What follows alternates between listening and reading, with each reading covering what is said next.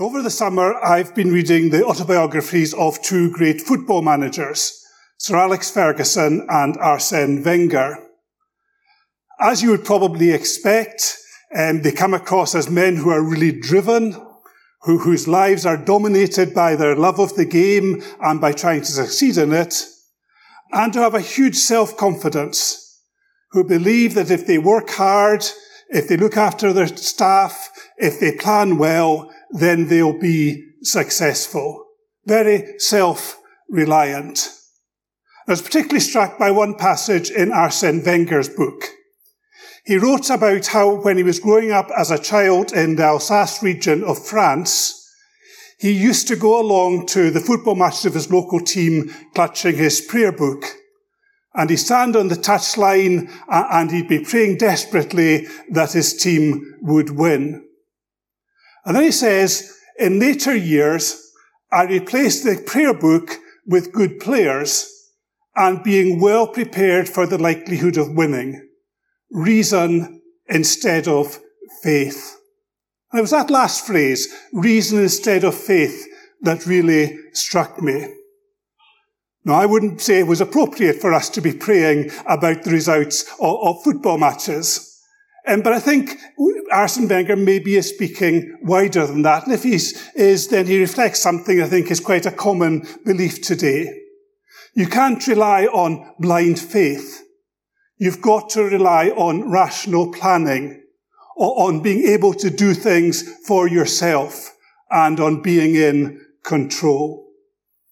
I hope most of us here, given we're in a church this morning, would recognize that faith and reason go together. That we don't throw our brains away when we come to trust in Jesus. But I think there's still a question a lot of the time of how much we should be depending entirely on God to do things for us and how much we should be trying to do things for ourselves. So if you like, it's the kind of conflict between let go and let God, and the Lord helps those who help themselves. And I think that's what's at the heart of this passage we're looking at today. It's a question of how much is Jacob depending on God and how much is he trying to do things by himself. Now, at the end, having read the passage quite a number of times, I still can't quite make my mind up about Jacob. Was what he was doing really in faith, or was he trusting in himself and almost hedging his bets uh, by praying in the middle? I'll leave you to come to your own judgments on that once we've been through the passage. But after we've done that, we will look more broadly. We'll try to find other answers from the Bible to this question. How much should we depend on prayer? How much should we be trying to work things out ourselves? So we're in Genesis 32, and if you remember the story of Jacob, some of you have been here every week, I'm sure, or most weeks. Story of Jacob starts um, in Canaan with his father Isaac and mother Rebekah uh, and his brother Esau. And Jacob coerces Esau into giving up the birthright that was due to the first son. It was only a few minutes. Esau was ahead of Jacob, but he was the first son. And he gave Jacob his birthright. And then Jacob tricked Isaac into giving him the father's blessing. And then they had to flee because Esau was out to kill him. And for the last few weeks, we've been thinking about the 20 years that he spent with his, his uncle Laban um, far away from his immediate family. Well, today he's come back and he's come in a sense to face the music. He knows he's going to have to meet Esau, but he doesn't know what kind of response he's going to get. Is Esau still out to kill him, or is there a possibility that the two of them can be reconciled? As we go through this chapter, we see alternating Jacob interacting with God and then Jacob trying to do things on his own, more interaction with God through the angels, Jacob trying to do things on his own.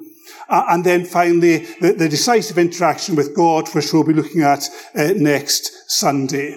But there really is this tension in Jacob's mind, I think. I need to uh, be saved from Esau. Do I do it myself or do I rely on God? So we look at the first of the, the, sections in the chapter. I've called it Jacob's protector. And if you've got in front of you, that's the first couple of verses. Jacob comes back uh, from Laban. He's on the border of Canaan, the promised land. And when he's there, he, he has a vision of a group of angels. Now, I think when we see this, we're supposed to think back to how Jacob had left Canaan in the first place when he was fleeing from Esau, and he came to a place he called Bethel, and there he had an encounter with God. He saw angels going up and down a ladder to heaven, and he received promises from God. Now, I think as Jacob comes back uh, to the land, this is God saying, I am still with you. I made promises to you in the past, and I am still there to honor these promises. And so Jacob gives the place a name which means two camps. There's his camp, he's come back with much more than he ever left with, but there's also God's camp. God is with him. God is there to be his protector. Good for us sometimes to be reminded of God's goodness and of God's presence. When we are facing difficult or disturbing situations, to be able to think back and to say, God was with me in the past, God is still with me now. In the first book of Samuel, chapter 7, there, there's an incident where the Israelites are being attacked by the Philistines, and Samuel prays and they are miraculously rescued. And Samuel sets up a stone at a place called Ebenezer. And he says, thus far the Lord has helped us. And that stone that was set up there, I think, was a reminder to the people that God was good to them, that he was their God, and that he would be with them through the most difficult times. Good for us to have these reminders as well. Paul says in Romans 8, if God is for us, who can be against us? He who did not spare his own son, but gave him up for us all, how will he not also, along with him, graciously give us all things. If our trust is in the Lord Jesus, then we have God's presence with us, and perhaps sometimes we need a reminder of that. Having got that reminder, Jacob kind of goes off on his own. And he thinks, well, what can I do? What are the options for me to get back in favor with Esau? And so he thinks, well, I should make contact with him. And he sends him a bit of a, groveling message, I think, and talking about Esau as his Lord, Jacob as servant. Remember, they're brothers, twin brothers.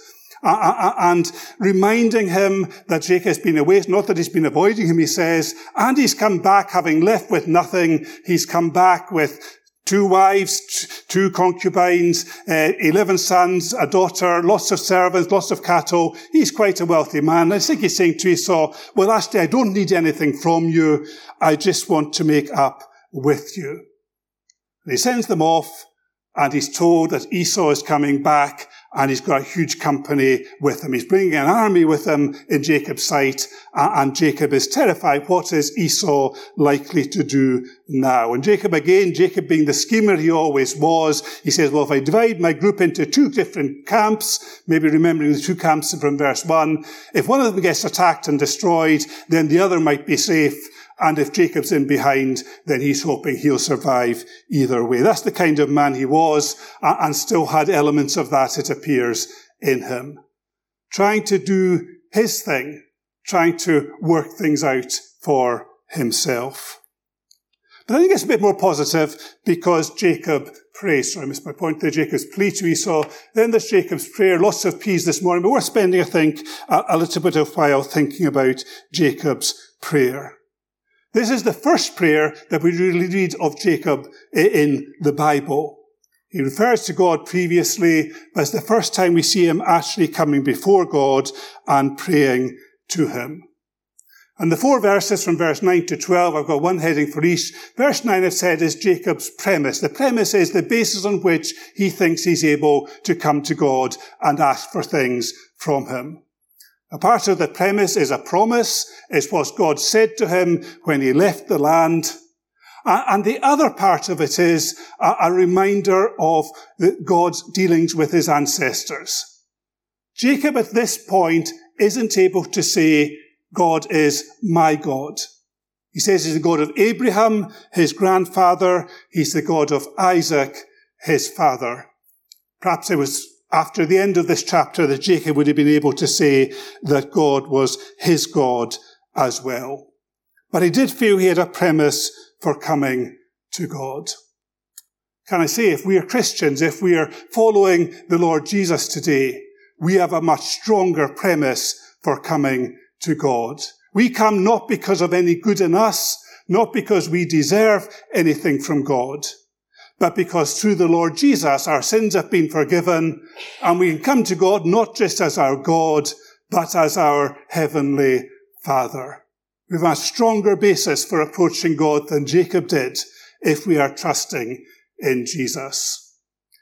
Verse 10, Jacob then looks to his past. He recognizes his own unworthiness, recognizes all the times he's tried to trick people and do things by his own strength. And he's recognized that despite that, despite everything he's done, that God has been with him and has blessed him.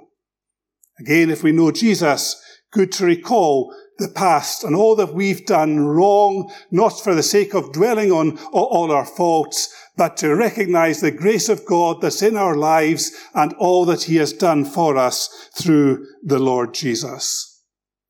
Verse 11, we need to go fairly quickly. Verse 11, there's Jacob's petition. What really struck me about Jacob's petition is the three words in the middle, I am afraid. I am afraid. Isn't it good when we can come to God and recognize that we can be honest about how we're feeling? We don't have to come with flowery words uh, uh, uh, and think that we need to approach God in a certain way before he will listen to us. If we will come to God and say exactly how we're feeling, He already knows, but He wants us to acknowledge that. That is the great basis for prayer and the basis on which Jacob can come and say, I'm afraid I don't know what to do, but God can please you intervene in this situation. And then finally in verse 12, Jacob talks about God's promise and what God has said to him uh, that he will do. God has promised both prosperity in terms of having lots of descendants and prosperity in terms of, of wealth. It's been partially accomplished so far, but Jacob clings to that promise. Uh, and like uh, for us too, it's good to cling to God's promises. If we don't know what to pray in a situation, think about what the Bible says about something that's relevant, what God has promised to us, to us, and use that as part of your prayer. So there's a lot in Jacob's prayer that we can learn from. But then he appears to kind of destroy it a bit by what he does next. He's not prepared to leave it with God uh, uh, and to let God work in the situation. Jacob has to make another plan. And this plan is to flood Esau with gifts. If you add up all the numbers of all the, the animals that Jonathan read about, there are 550 different animals in five different groups. And the idea is that Jacob sends them out in these groups one by one, uh, uh and he seems to be more and more generous to Esau uh, as he approaches also maybe an element that if Esau has all these animals coming along with him, then he's not going to be so in such a good shape to make a surprise attack on Jacob. And if Jacob thinks he's at all hostile, there might be a chance to escape. But this is very much Jacob back to his old scheming. And I find it quite difficult to think that having prayed like that, he, he would then be exercising faith in God by what he does here. He's being crafty, but does he need to be? Well, when we come on to see what happens when Jacob meets Esau, spoiler alert, it works out well, but it works out well, I think, because of what God does in Esau's heart more than what Jacob does uh, to soften up his brother. But that's the story in Genesis. Um, Jacob uh, alternating between showing some faith in God and depending on what he's doing himself. I think Jonathan's taking us through uh, the last part of the chapter uh, next week, which is Jacob's real encounter uh, with God. But let's go back to the, the question that we started with. How much is it right for us to say, I just need to pray and everything will work out? And how much should we be planning and trying to work things out and acting upon it? Let me present you with four different scenarios, and I hope they'll help us to think through what the issues are.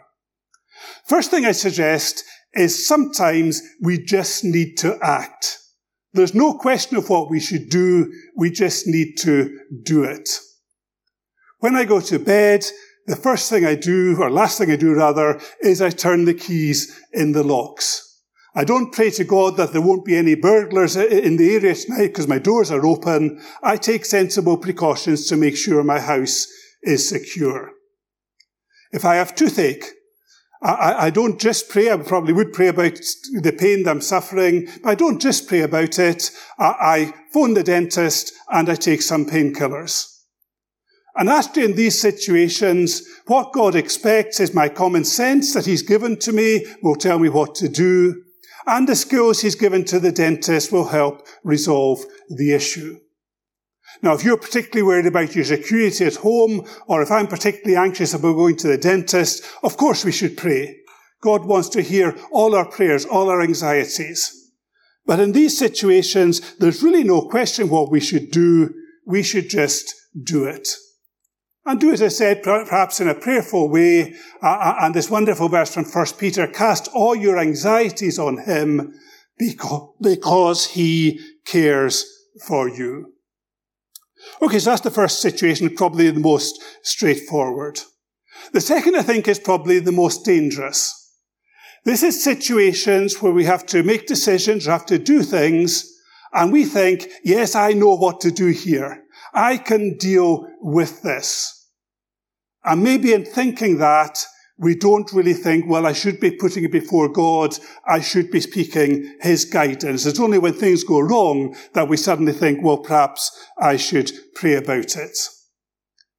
If I stood up this morning and said to you, um, I haven't read the passage for today, but I'm going to pray that God will give me the right words to say, I suspect you wouldn't be very impressed. But actually, it would be worse if I came along and I thought, I've got a wonderful sermon, I'm really going to impress people, and I was totally depending on myself and not on God. No prayer, no reliance on God. And if God isn't directing my thoughts as I prepare and working in all our hearts as we, His word uh, comes to us, then we're wasting our time being here. And I think there are lots of situations where we might be tempted to just do things ourselves, to make decisions on our own, when actually what we really should be doing is bringing them to God in prayer. And that's not always the first thing that comes to mind, but actually it is almost always the most important thing. Jacob, after all these years away, as he had been trying to do things in his own strength, and he's finally having to come back to face the music, he realizes, at least to some extent, that the most important thing is that he depends on God and brings his prayer to him. So for us, when we're in situations where we might think initially, yes, I know what to do here, let's just pause and say, well, let's seek the Lord's uh, guidance on this. Let's try and do it in his way. Maybe remember this verse from Proverbs, Proverbs chapter 3. Trust in the Lord with all your heart and lean not on your own understanding. Going our way, things are liable to go wrong and they won't work out the way we expect. If we go God's way, He will guide us and help us. So that's situation two. Situation three, in some ways, is almost the opposite. So sometimes we get things that come into our lives and we think, what can I possibly do about this? And perhaps we pray about it, but we really struggle with the doing part of it. During the last week, I got a phone call from someone who said that some of my relatives were in a real crisis situation. They felt they needed a family member involved. My immediate thought, well, what could I possibly do? So I could pray and I sent a WhatsApp to my sisters to ask them to pray as well. But then I had to think about the situation, think what the priorities were, and any way I could help. In the end, my main contribution was connecting people together who were much better placed um, on the ground to do it than I was. But we do get quite a lot of situations like that, I think, where something comes up and we think, I just don't know what to do in this situation. I'm just totally struggling and perhaps we pray about it. But also in these situations, perhaps God is saying to us, you need to act, you need to do something. When Paul was on his second missionary journey, um, going with Silas and others, he went and visited the churches he'd established the first, on the first missionary journey, and then they weren't sure what to do next. So what do you do? Well, they could pray, and I'm sure they did pray. But they also tried to explore where God wanted them to go. They thought, we'll go to North to Asia Minor. We're in Turkey, basically. It's going north uh, within Turkey. And the Holy Spirit prevented them. They thought, well, we'll go to Bithynia and see, see if we can serve God there. And again, it says the Holy Spirit closed the door. And eventually they ended up going right the way along west through Turkey to the, the coast at Troas. And there Paul had a vision of a man from Macedonia uh, saying, come over and help us. And that was how the gospel reached Europe. I think the thing they must have thought when they were looking back on it was we didn't know what to do. But we knew we needed to try and reach out with the gospel, reach to others. And in the end, it was God who was directing us west. We were thinking of going north and God kept saying, no, go on. And eventually we went west and got to Europe. And again, there will be many situations where we say, well, what can I do? What is the best thing to do? And we just need to rely on God's guidance. And it doesn't always come apparent immediately as it didn't for Paul and his companions, but God knows what's happening. God knows what's best. And if we proceed trusting in him, then he will guide us. So here's the verse for this one. It's from James. It says, if any of you lacks wisdom, you should ask God who gives generously to all without finding fault, and it will be given to you. We need to trust God in the situations where we don't know what to do, that He will guide us, and it may be a step at a time rather than everything becoming clear at once. And then finally, there are situations where there is nothing we can do but pray and rely on God. When actually we really are helpless and we can only uh, pray and know that God is in control of everything. That comes up, I guess, in situations which we see in the news in our world, in Ukraine or in Yemen, uh, what's been happening in Hawaii and other things that are going on that we look and say, this is terrible and we just have to pray and depend on God who knows best to do his work. And one specific situation where that is definitely true is when we think about our relationship with God. We are, are, no position ourselves to come to God and to say we have anything that deserves his attention. We've all gone wrong. We've all sinned in the language of the Bible. We've all been far away from God. And there is nothing in ourselves we can do about it. However hard we try, however religious we may try to be, there is nothing that we can do that is going to restore that relationship. And the only way back to God is through Jesus, through Jesus dying on the cross, taking the punishment for our sins, and then rising again, and we can put our trust in Him and know that we will be forgiven. Nothing we can do apart from pray and accept the forgiveness that is on offer when we recognize our sins and trust in Jesus. You'll probably be familiar with this verse from Ephesians. It comes up there. It says, It is by grace you have been saved through faith. This is not of yourselves. It is the gift of God, not of works, so that no one can boast. Let's all make sure we understand that and have applied it this morning, that we need Jesus as our Savior, that there's no other way back to God. Let's finish with a story about a spider's web, and no, it's not going to be about Robert the Bruce. It's about a man called Frederick Nolan. Frederick Nolan was a Christian who was living in North Africa, and for whatever reason, he had enemies who were pursuing him. They were hot on his tail, he was on his own, and he knew that if he got caught, he would be killed.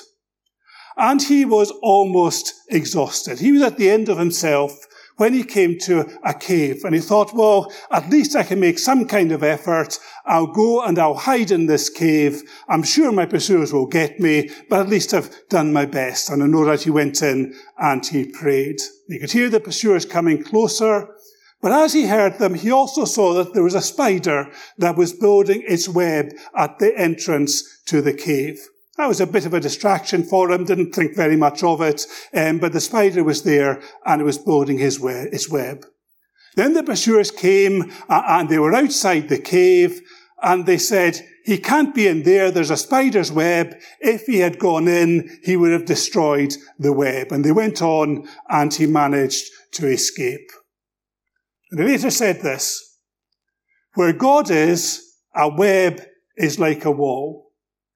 Where God is not, a wall is like a web. In other words, if we try to do things just by our own efforts, if we do the best we can in everything, it's like a spider's web that can easily be destroyed uh, and that doesn't give us any protection. If we realize that we are weak, that we need God's help in every aspect of our lives, even though we may feel we're a bit like a spider's web and there's nothing that we can do that's productive. With God, says Frederick Nolan, it's like we've got a wall because God is so much stronger and God can be with us and protect us in every situation. That was a lesson that Jacob needed to learn. He was getting there, I think, in today's passage. I'm not sure he's quite got there yet. It's a lesson we too need to apply in our lives. If we try to do things in our own strength, we will fail ultimately. If we do it in God's strength and trusting in Jesus, we can know we have salvation and we have eternal life. And we can also experience God's help and God's guidance in all the difficulties of life. If you're in a difficult situation today, you don't know what to do. Pray about it. Talk to some Christian friends you can trust and they can pray with you and perhaps can help give you spiritual guidance. If you've not yet come to put your trust in the Lord Jesus, recognize today that without Him, you can never be forgiven. With Him, your sins can be forgiven. You can have God as your heavenly Father. Let's join together in prayer. Our Father, we thank you for the uh, account of Jacob's life that we've been reading. Thank you. There's so many lessons we can learn, not just from Jacob's good things, but from his failures. And thank you for the reminder that we need you in our situation. As Jacob prayed that we, we are afraid often, we don't know what to do, and we need you to intervene. Help us to trust in you, but also help us also when you would want us to act, when you would want to guide us in the right way. Help us to be obedient in that and to do the appropriate things following you and living for Jesus. Help us above all to have our trust in the Lord Jesus and to seek to follow him. We give you our thanks for our time today. We commit ourselves to you now. In Jesus' name. Amen.